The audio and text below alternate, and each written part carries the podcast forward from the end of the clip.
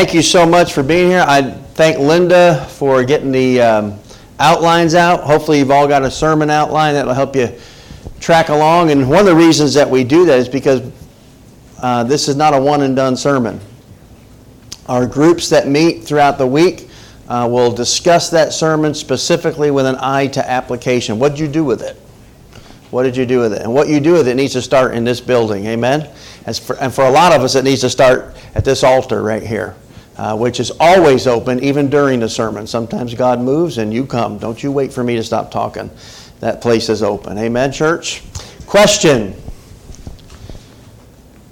What are you counting on to please God enough to keep you out of hell? Let's talk about that. Pastor Brother Tom will come and read the text from Philippians 3 1 through 11, and I'll ask you to stand in honor of the reading of God's Word.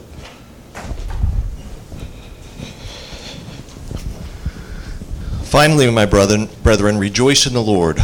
For me to write the same thing to you is not tedious, but for you it is safe. Mm, amen. Beware of dogs, beware of evil workers, beware of the mutilation.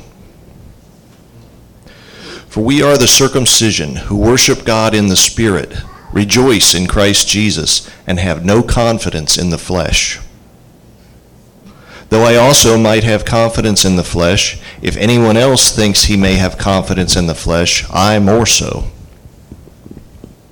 Circumcised the eighth day, the stock of Israel, of the tribe of Benjamin, a Hebrew of the Hebrews, concerning the law, a Pharisee. Concerning zeal, persecuting the church.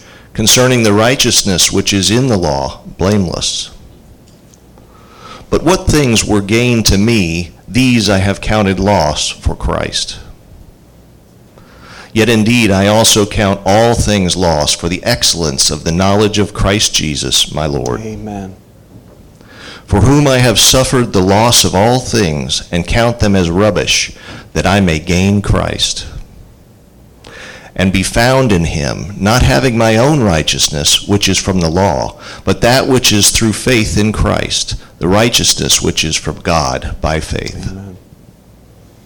That I may know him and the power of his resurrection and the fellowship of his sufferings, being conformed to his death. If by any means I may attain to the resurrection from the dead. Amen. This is God's word, and May He apply it to our hearts. Father, we come to you asking for your help. Your word is innately powerful. Um, it is supernatural because it is your word. We have no doubts in that. I can only provide the natural. You must provide the supernatural, and I'm asking. Because we are slow of hearing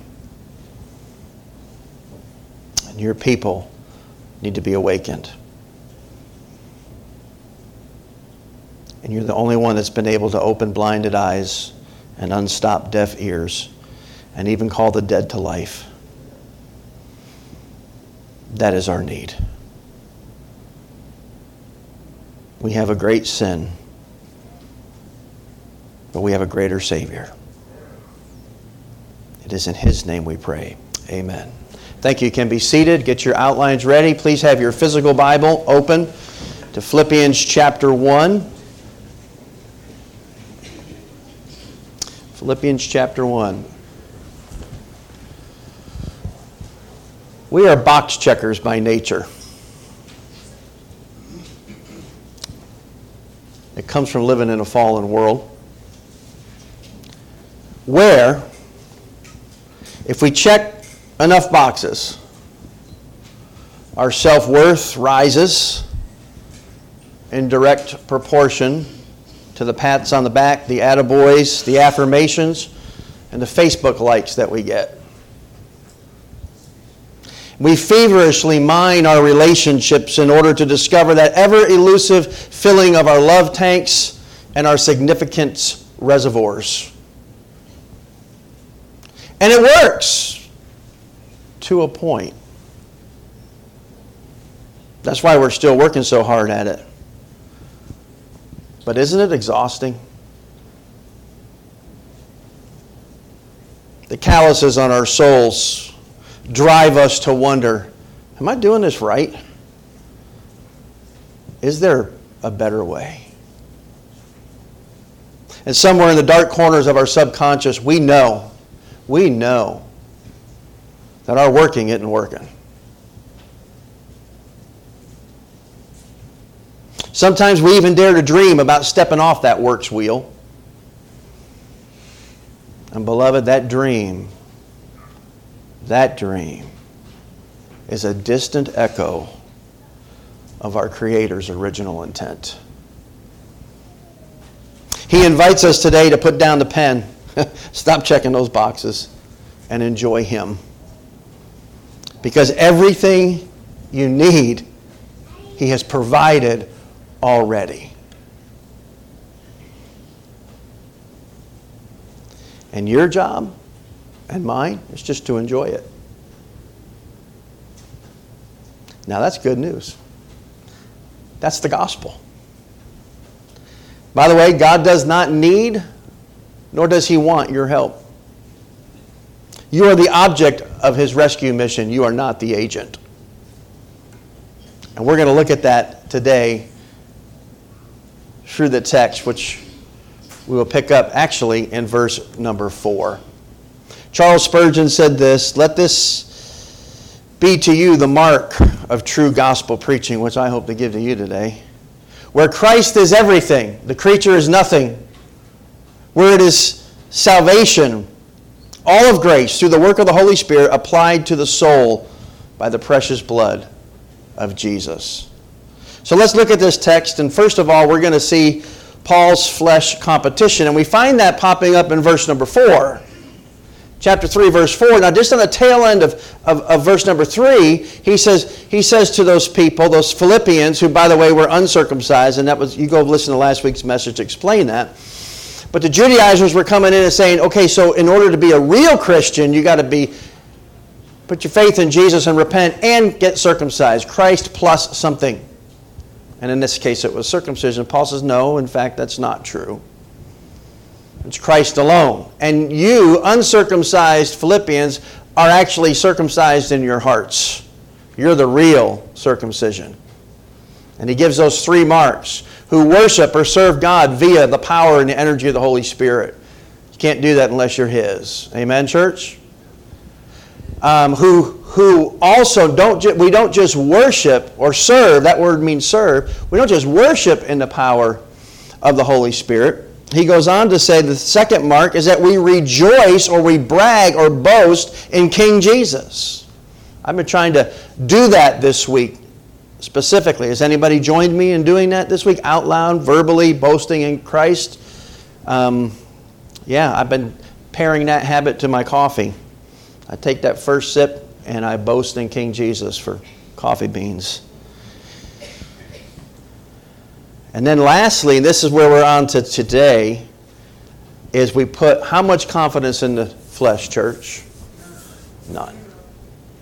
And flesh is anything that you can do by yourself. How much confidence does Paul say true circumcised heart people put in their flesh? Nothing. So he picks it up there and he kind of challenges, he invites us to a flesh competition. In verse number four. Look at what it says there. He says, Though I might have confidence in the flesh, if anyone else thinks he might have confidence in the flesh, I more so. Y'all ever have that friend that you tell a story and they follow it up with, That's nothing? Y'all know that person? Yeah. Are they annoying or what? If you're sitting next to them, don't look at them right now. But isn't that the truth? You know that guy? Oh, that's nothing. right? That's what Paul's saying here. And he's talking about these Judaizers. He knew these men. He said, Look, they think they can put confidence in their flesh and check in their box checking. That is nothing. Let me tell you about my box checking. And then he gives a description. And in your outline, the first four elements of his box checking, his flesh trip, his inventory, if you will, his works for God, I just put in there by birth. He inherited these. So if you inherit it, you do nothing to get it. Paul, this happened to Paul, he didn't do it. And yet his heritage His heritage checked every box, just how he come into the world. Here's what he says. Look at look at verse number five. If you know, he says, you know, I'm more so. I got a better flesh than anyone. Here's your list. Number five, verse five. Circumcised the eighth day of the stock of Israel, of the tribe of Benjamin, a Hebrew of the Hebrews. Now, how much did baby Paul on eight days old have to do with him being circumcised? Was that his choice? Come on, wake up, church. No. Who did that for him? Parents did that. By the way, do you know I was the eighth day? Anybody? It sure does. You've been listening to your father over the years.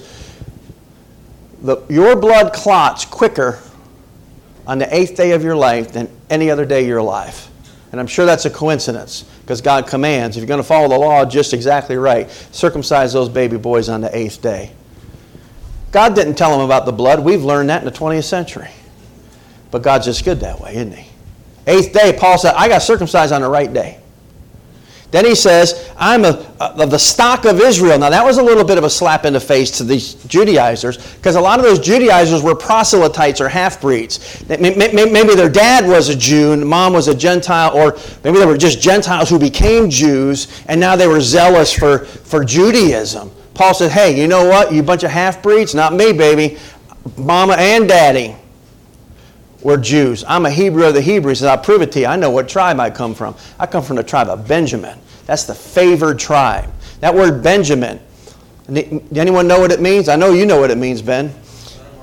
Yes, sir. Son of my right hand. Now, when he was born, his mama died shortly after giving birth. She gave him a different name. Started with Ben, as the son of my sorrow, Ben, ben Omai. And old, old Jacob said, No, we're not doing that to that kid. You're leaving me. You're leaving this world. But that kid's going to be my right hand. He's not going to ever be called son of my sorrow. He's going to be called son of my right hand. Right? Favored tribe. They had the most integrity of any tribe in Israel. They got a good record. Everybody wanted to be from the tribe of Benjamin. It's like everybody wants to be a gentle. Y'all can't be. We have to be born into that, or if you're blessed like my wife, you get to marry into that. But, you know, it's just a privilege of a very few select people. And the other Paul was the same way with the tribe of Benjamin. And then he says again, a Hebrew of the Hebrews. That's kind of a culmination. He said, We were the top stock of the top stock. Could not get any better start by your birth, your heritage, than I got. Then he said, By my behavior. He said, Okay, that's what mom and dad did for me. Let me tell you what I did for me and God. He says, I'm, I'm helping God out. Now, where his birth was inherited, his behavior is earned. Look what he says concerning the law, a Pharisee. Now, I know we've heard that term and it's got a negative connotation today. It did not have a negative connotation in his day. I guess the equivalent today, well, he's not even alive anymore. That wouldn't count. But the equivalent today would be like concerning the law, Billy Graham, right? A, a, a very holy, devout man who was very serious, right? Um, this is what he's saying a Pharisee. Strictest sect out there. He took it serious. And then, then he goes on to say, not just a Pharisee, but he says, concerning zeal, persecuting the church. Right? He said, I was so zealous for the law that when these followers of the way, that was the name of the first early church, they call them followers of the way, or, or they shortened it up, just calling the way. That was the name of the first church. He said, he said when, when I saw what they were doing and I saw them as heretics, I was not content to just sit back and keep my mouth shut. One of the things that was said in, in, in our small group this last week is that, you know what, we need, Paul verbally accosted the Judaizers. He called them harsh names and he called them out. And one of the statements that was made, and I appreciated it so much, is that we need to do that from this pulpit. We need to call out the false gospels that are being taught right now in Macon, Georgia at this hour. And there's a lot of them. And we need to not play nice with everybody because everybody's not telling the truth. And I remember an old pastor told me one time, you never help anybody with heresy. A lie never helped anybody. So he's calling them out. By behavior, man, I went after these people. I wasn't content to just be quiet and say, well, God will have to deal with them. He said, I'm going to deal with them for God. Paul was an on fire Jew, zealous. then he says this externally, he was blameless concerning the outward conditions of the law. That's a pretty strong one. Here's, there's a, I have an issue with that. He says, concerning the righteousness which is in the law, look at the last part of verse 6 in your Bibles. Concerning the righteousness in the law, what's that word say? Really? Yeah, really. This is the external righteousness. What Paul is saying is nobody that knows me and has watched my life has any grounds to accuse me of breaking any one of these laws.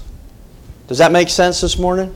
Now, he does tell us in Romans later, yep, he said that 10th commandment came and it slew me. What's the 10th commandment? Anybody besides Brian know? Come on, church. You should not covet. That means you should not want what someone else has. And Paul said, I had the outside cleaned up so well, but the inside was full of law breaking. I wanted, and what he wanted was the influence and the power and even the righteousness he saw in other Pharisees. He was eaten up with sin on the inside and law breaking. But outside, what you could see, and that's under the inspiration of the Holy Spirit. So it's true. I'm kind of impressed. Anybody impressed in here? I'm impressed with Paul. Well, don't be too too much because look, we're going to see number two is Paul's flesh condemnation in verses 7 through 8.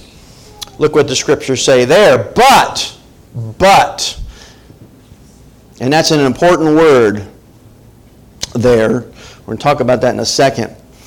He's, he's making a connection, but it's also a contrast. But what things were gained to me? What were those things? Those seven things he just mentioned, right? Those were all big deal gains to me. What things were gained to me?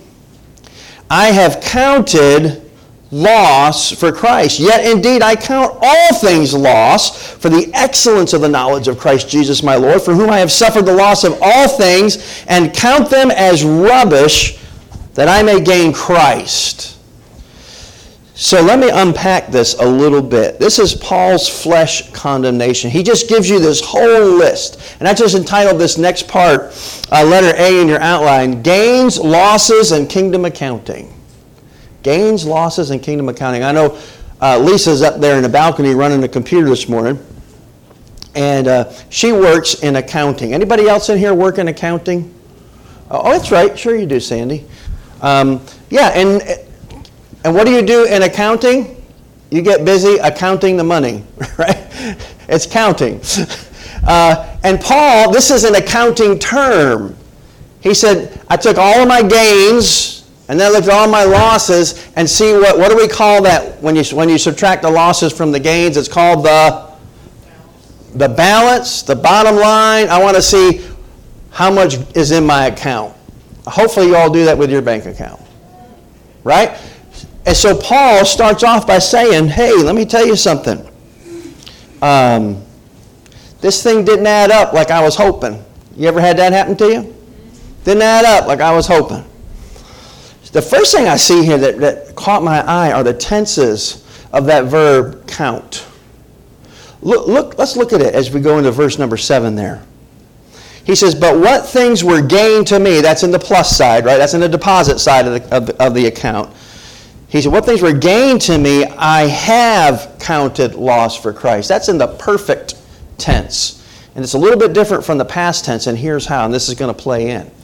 In the perfect tense, it's a past action, something that happened in the past, but is having a continuing effect to this day.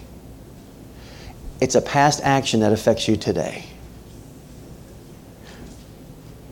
I don't feel like you're understanding that. So let, let me give you an illustration. Um, June 18th, 1988, 34 years ago, was a past action, a past event that right now is still having effect on me 34 years later. And that's the day that my wife walked down the aisle and said, I will connect my life to this man. I will accept the transfer of authority from my father to the authority of this man. And I will do life with him until one of us places the other in the arms of Jesus. And I'm going to tell you, that has a continual effect in my life. That's perfect tense.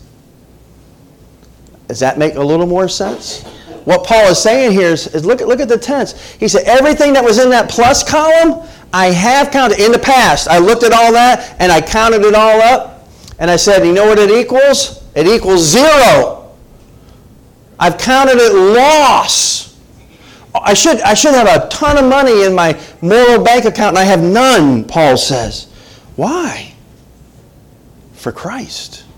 Look at the next one. Yet indeed, I, here's present tense, I count right now, I count all things loss for the excellence of the knowledge of Christ Jesus my Lord. All right, now says, he said, not only did that start in the past, by the way, you know when that started? On a Damascus road. On a Damascus road, Paul's whole world changed. And he said, I have counted all things lost I might gain Christ. And he said, and right now, by the way, I'm still counting everything as loss. Right? Present tense. And I count all things loss. All right? And then it goes further if you look down a little bit more in that verse. Uh, I count all things lost for the excellence of the knowledge of Christ Jesus my Lord. Check it out. For whom I have suffered the loss of all things, and here's this word again, and count them as rubbish that I may gain Christ. He's still counting. He said, everything that I can do physically through my body in this world, I take all of that and I count it as loss. I'm still counting. That's kingdom accounting. I'm still counting. And here's the other thing I noticed in this. Um, is how far he goes with it. The increasing intensity of his description of his accounting as related to his works, both past and present. First, he said, I, I have counted in the past. Now I count all things. And then, even now, I'm still counting all things as rubbish but that's not the word. That is a really bad translation. I was very disappointed in my New King James. I generally like it. That was a bad translation. You all know what it says, don't you? Anyone got an old King James out there? What's that word? Dung. That's exactly right. Here's what Paul's saying. He goes from, yeah, I counted all, I counted all that as loss in the past and I'm still counting it as loss. And then he says, he said, I count all things as loss. And he says, I have suffered the loss of all things, all of my efforts, and I count them as sewage that I might win Christ. I remember years ago when I was in Florida, um, we had a really old building on Sunset Point Drive. And the bathroom was, you had to go out of the building onto the porch and then into the bathroom. And something happened. It was backed up. And we, we realized through some looking at it, we were going to have to replace the, the pipes. Um, branches had gotten in, we had to go down there and actually replace the pipes. The building was so old, we didn't know this at the time, that they had clay pipes. Anybody ever dealt with clay pipes in plumbing, especially sewage? Yeah. Back then, I was the thinnest guy in the church. I tell you how long ago that was? Um, and so I got the job of digging. I was also the youngest guy. So we dug this hole, and it's getting down there, and I'm like, where is this pipe? And I'm down in a hole, about up to here, about this deep in a hole. And I was tired and angry, so I just want to get this done. So I came down with that shovel, and I found a pipe. A clay pipe, and I busted it. And all that stuff that was in there, under pressure, mind you, sewage and it's like 3,000 degrees outside. Florida in July. I had a sewage baptism. Not cool. Right? And I threw up in there, which you couldn't tell. It was all nasty. I could throw up thinking about it right now. Covered in sewage, right? And here's the thing. I don't know if you've ever ever, um, ex- hopefully you've never experienced anything like that, but even if you've experienced, I know I've been, uh, I don't know where my son-in-law Joseph is, he's in here somewhere, um, oh, he's upstairs. There's been a time, the place that he and I hunt, that he manages so well, I was in there earlier in the season, it's hot in the early season, and I'm walking through, and, and I think Ben was with me, I'm like, ooh, do you smell that? And it, have you ever smelled something rotting, something that is dead, an animal, and it's rotting? It's like, you smell that, and what do you, what, what's the first reaction you have? Ooh. You know, you close your eyes and you turn, you can't help it. And there was a, there was a deer that had been fighting with another deer and lost and died. And its body was bloated and rotting, and it was that stink, right? It's like, it's like it's repulsive. That's what Paul's saying here. He said, I count all, because these guys were saying, you got to do this work, this physical work is the only thing that's going to make you right with God. And Paul said, let me tell you what, I, what, what category I put that in. I put that in the sewage category. I put that in the rotting flesh, nasty stink category. That's how strong it's skubalon. It's a sounds sounds like Scooby in our language, but it's not. It's nasty.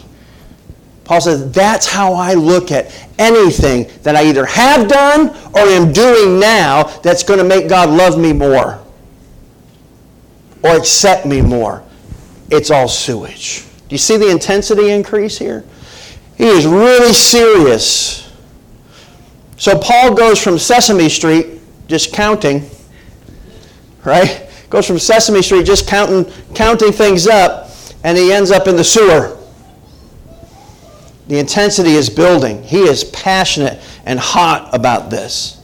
So, in summary, this whole section, here's what I want you to hear and understand. Paul adds up all of his hard won works gained by both his birth and his behavior. And when he does the kingdom math and he adds it all up, the sum of all of his efforts equals what? Zero. And by the way, it's, the same for you, and it's the same for me. Am I making sense? This, are you understanding the text this morning? Martin Luther said this The recognition of sin is the beginning of salvation.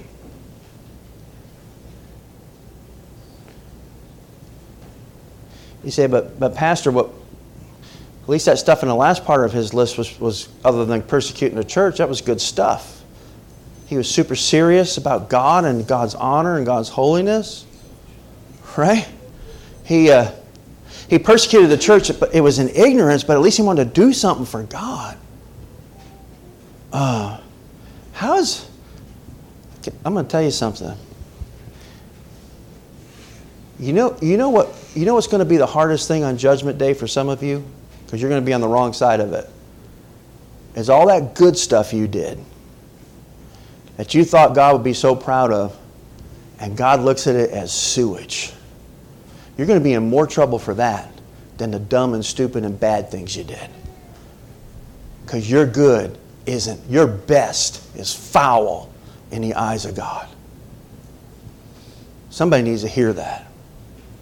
That's what Paul said. And Luther got it. You got to admit that. That's the beginning of God rescuing your soul. Spurgeon put it this way he said, Jesus Christ does not save the worthy. Can I get a witness? But the unworthy. Your plea, I love that, I love Spurgeon. Your plea must not be righteousness, your plea must be guilt. Amen? Paul got it. All that stuff, nothing. It's garbage. Number three, is Paul's faith commendation. Now is the commending of his faith. And the first thing I want you to know is the culmination. Just like he kind of pushed it forward, it got bigger and bigger and bigger with his what he was counting and how he described it. Look at this. He kind of does the same thing. The first thing I see under the commendation is letter A is the culmination. The, the, he says in here, why am I counting all this good stuff, these good works, as garbage, as sewage? Why? Because in comparison with what you get by faith, the excellence of the knowledge of Christ, I like the old King James better, the surpassing value or virtue of the excellence of the knowledge of Christ. What that's saying is, what, what, even what you're comparing to are two different categories. My works compared with the excellence of knowing Christ. And that's a word I want you to write down knowledge or knowing. It's going to come up, and it's all throughout the New Testament scriptures. And salvation, rescue, relationship with God is based on knowledge, a knowing. And that's not knowing about God, it's knowing Him personally. Because on that day, that judgment day, many will come and say to him, Lord, Lord, Master, Master, did we not cast out demons in your name? Did we not heal the sick in your name? And I will say to them, Depart from me, you lawless ones, you workers of iniquity. What is he going to say? I never knew you. Did he not know about us? Oh, he knew all about us. He just didn't know us. And some of you are sitting in here today and you know all about God. You could give me memory verses. You could give me a date when you asked Jesus into your heart and when you got baptized in the lake. But you don't know Him, and worse yet, He doesn't know you. And that is not okay. Knowledge of God, the surpassing excellence of the knowledge of God. Uh, verse 8, the last part, that I may gain Christ. I love that word. It actually means win. That I may, uh, here, you know what, all that stuff in the plus column, garbage, it all equals zero. I'm going to put Jesus in there. I'm going to gain him. I'd rather have Jesus deposited in the bank account of my life than anything else. And when Jesus is deposited in my life, all the stuff has nothing to do with me anymore. And if it's good, glory to God. And if it's bad, I repent. Amen? That's a great way to live. Amen. Y'all get me off my notes. You quit doing that. I may gain Christ. And I love this one. This one got me excited. You thought I was excited before. Look at the last part of verse 9a, just the beginning, or first part of verse 9. Um, he said, I suffer the loss of all things. I count them as rubbish. I may gain Christ. Look at this. And be found in him. Notice he doesn't say, find myself in him. Mm-mm. There's that little word be. And that has to be in the English language. In the Greek, it's not there because they have a, a cool ending that tells you it's passive. It's the passive voice of the verb. What does that mean? It means Paul's not finding himself. Paul has nothing to do with himself being in Christ. What's the only other option there? If Paul has nothing to do with him being in Christ, who does have to do with Paul being in Christ? Christ, right? It's a passive verb, and be found in him. Oh, listen, brothers and sisters, one day you are going to breathe your last.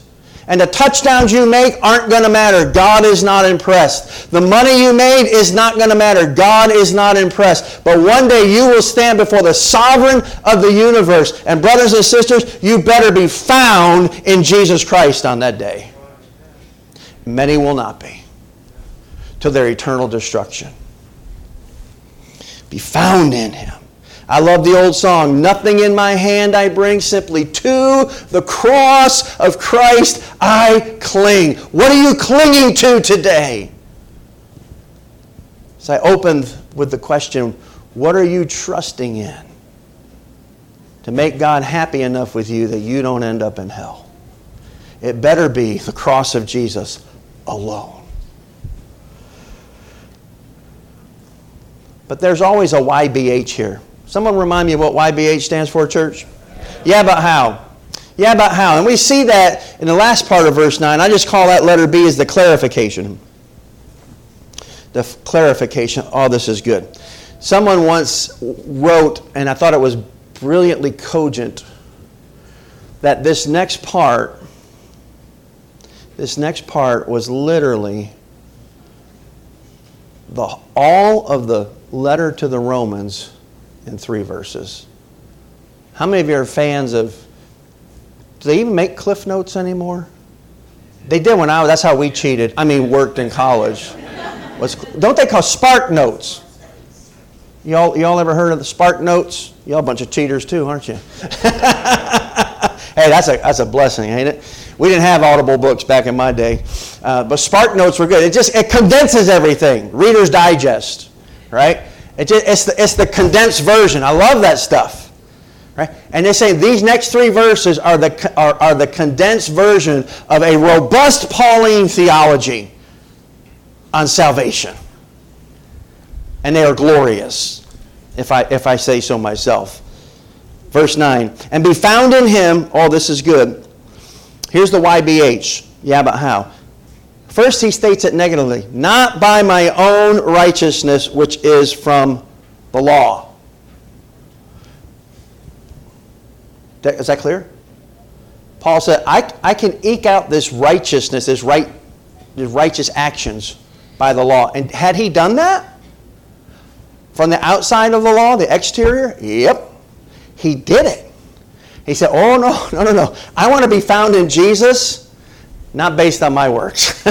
Even though I nailed that law thing, uh uh-uh. uh. No, no, no, no, no, no. Here's the negative. Here's the negative of it. I don't want to be found there. Not with my own works. This is the doctrine of justification. Justification.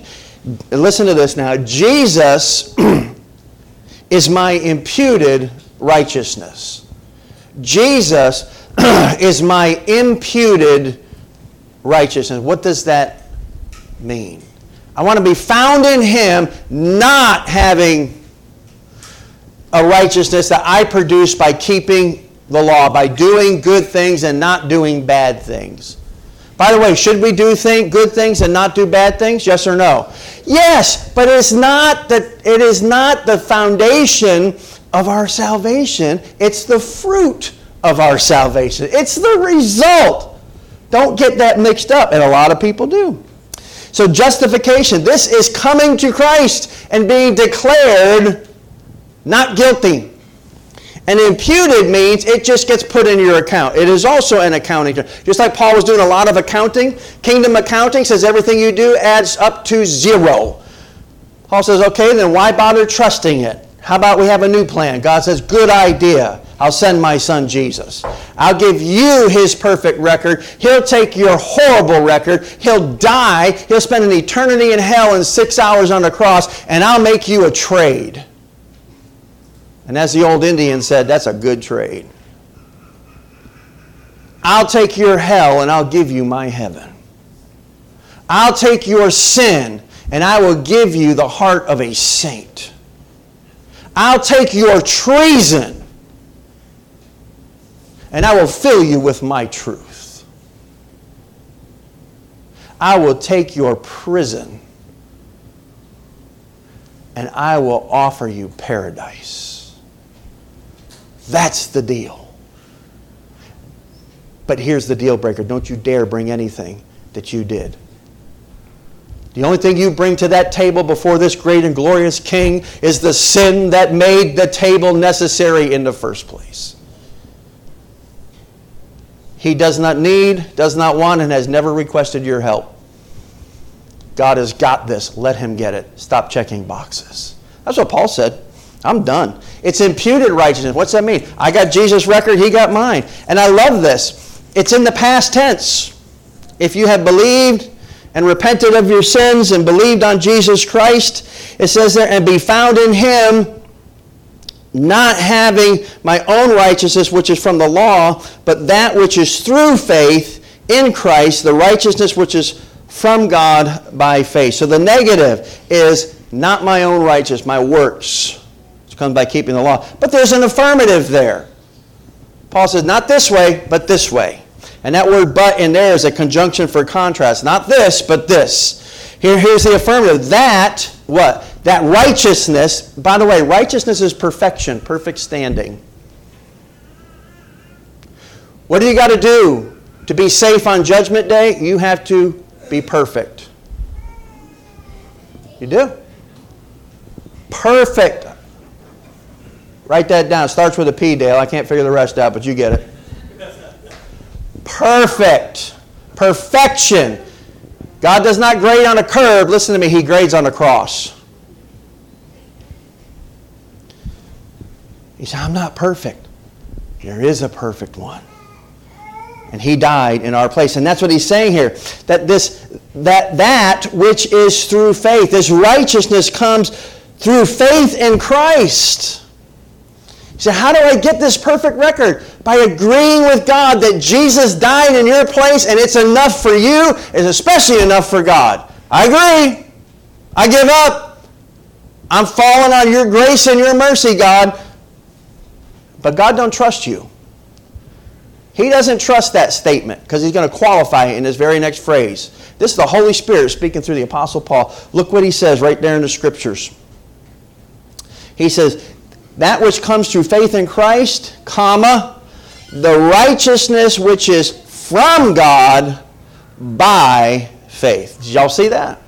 From God by faith. Let me tell you, first of all, let me tell you about the sending. Let me tell you the source of this righteousness. Not from you. What were the Judaizers saying? Yeah, Jesus is great, but you better add circumcision. Nope, it's not from you. Nothing you do. The sending and the source is from God, this perfect record. But not only that, he says, from God by faith. That's the receiving. So the sending from God by faith, via or by way of faith, by way of agreeing with God. And then we get to the consummation in verse 10 and 11. I love this. So we had justification, righteousness deposited into my account. What did I do to earn that? Nothing. You with me? That's Paul's whole point. Now we get sanctification. He says there that I may know him, that I may know him, and the power of his resurrection and the fellowship of his suffering. I go back to a past action that has present effect in my life, marrying my, my bride. And, and, and just last night, I was thinking praising God for her. And I found this prayer of thanksgiving just welled up in my heart. And I said, God, thank you for Beth. She fits me. My heart and her heart just fit each other. And now my biggest problem with her, if you'd like to know, is not with her, it's with me. I'm scared of making her an idol because she fits so well. I can't look to her for the meeting of any need. I got to see her as a blessing and a bonus when my needs are met by my King. Right? It's the difference between knowing and knowing. I'm going to tell you something, whether she wants to or not, that woman knows me. Like, I'll get stuck on words sometimes. Anybody get stuck? You can't get the word out of your head? Does that happen to you? She tells me what I'm thinking. It's kind of frightening. Um, she knows me. She knows about how I, when I walk in the house, what kind of mood I'm in. And I don't know how she does this, but 98% of the time, she knows exactly, when, even when I don't know, but she knows exactly what my belly wants for supper. it's stunning. I don't get it, but I love it.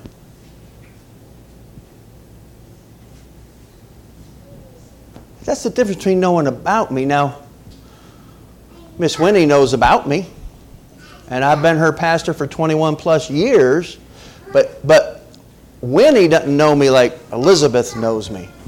Right? She knows more about me. And let's take it even further.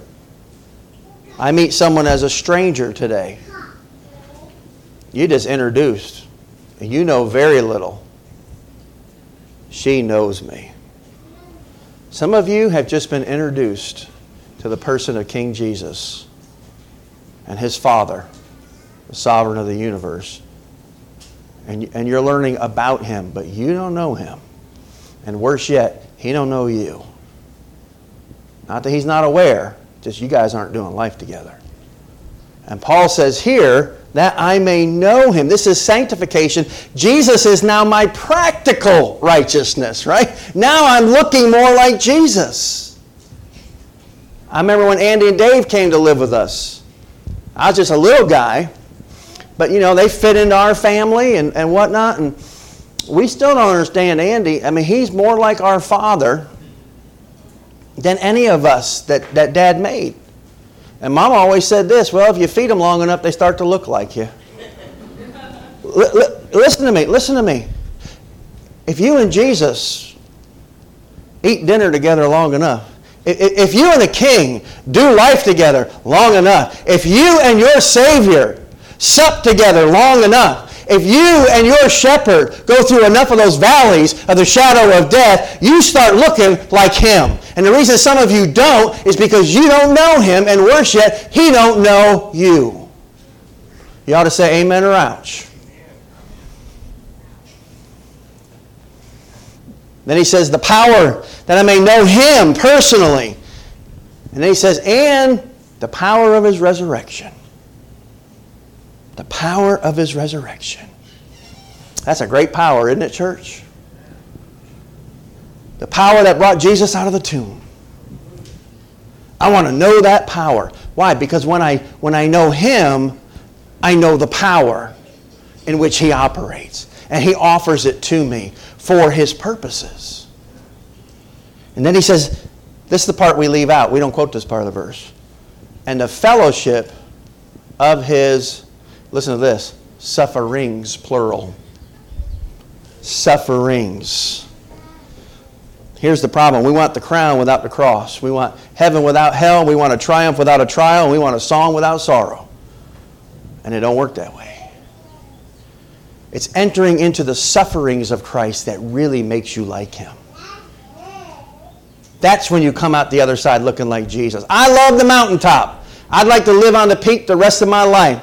It's a great vista, it's a great view, and it's a glorious thing to behold. But I'm going to tell you what, when the lights go out in the valley of the shadow of death, and you feel the staff of your shepherd pulling you to his side, and you know that there is a God who is there to rescue you, who is there to be your light on your darkest moment and on your worst day, it is on that day, and that day alone,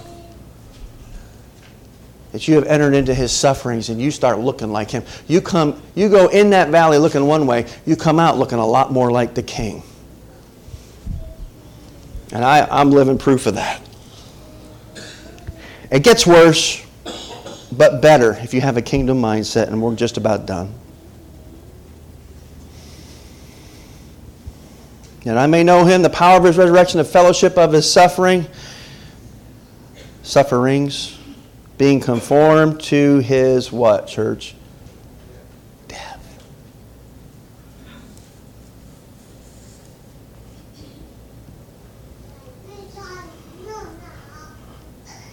Man, I don't want to die.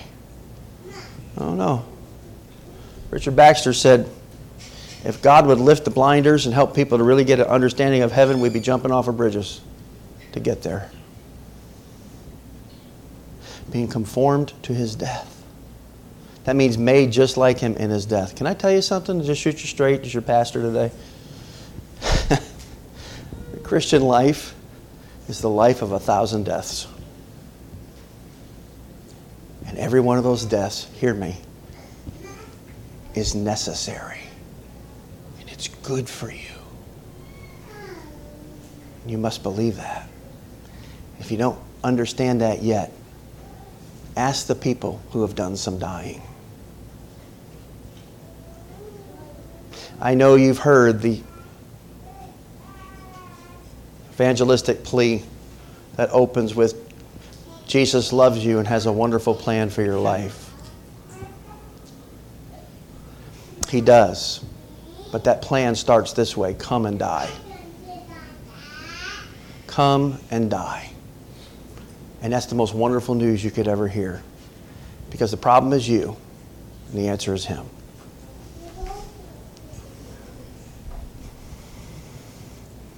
And then this last one, look at the last part of verse 11, eh, or a whole verse 11. If by any means I may attain to the resurrection of the dead. Why do I got to die? Because you got to die to get resurrected. And the resurrection is the whole point. God said, I got great stuff for you. Trust me.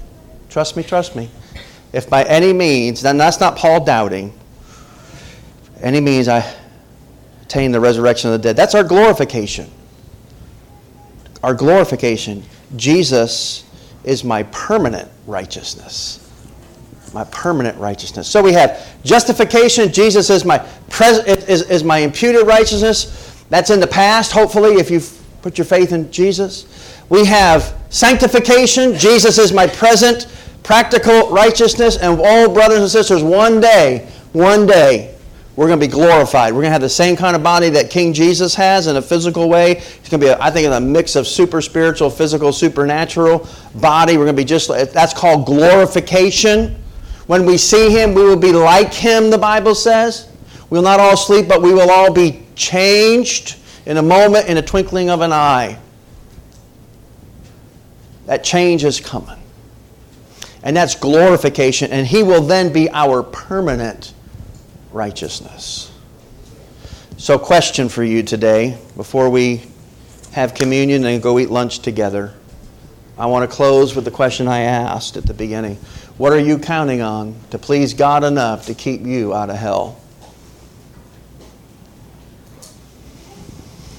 And if the answer is anything but the cross work and the empty tomb of King Jesus, I call you, I command you to repent. See your sin, own it, reject it, and you grab a hold of the cross with both hands of your soul, and you trust Christ alone. And you start walking with Him, and you do that today. You know how Paul the Apostle would have answered that question? Certainly, nothing I have done. I am counting on my Master King Jesus and his perfect record, which is given to me by faith. Because the giver gets the glory. I want to close with this last quote. The author will surprise some of you. But listen to this statement. You say, Pastor Paul, is that really for me? It's really for you. Listen to this quote No man is excluded from calling upon God. The gate of salvation is set open unto all men. Neither is there any other thing which keepeth us back from entering in, save only our unbelief. From the pen of John Calvin. Imagine that.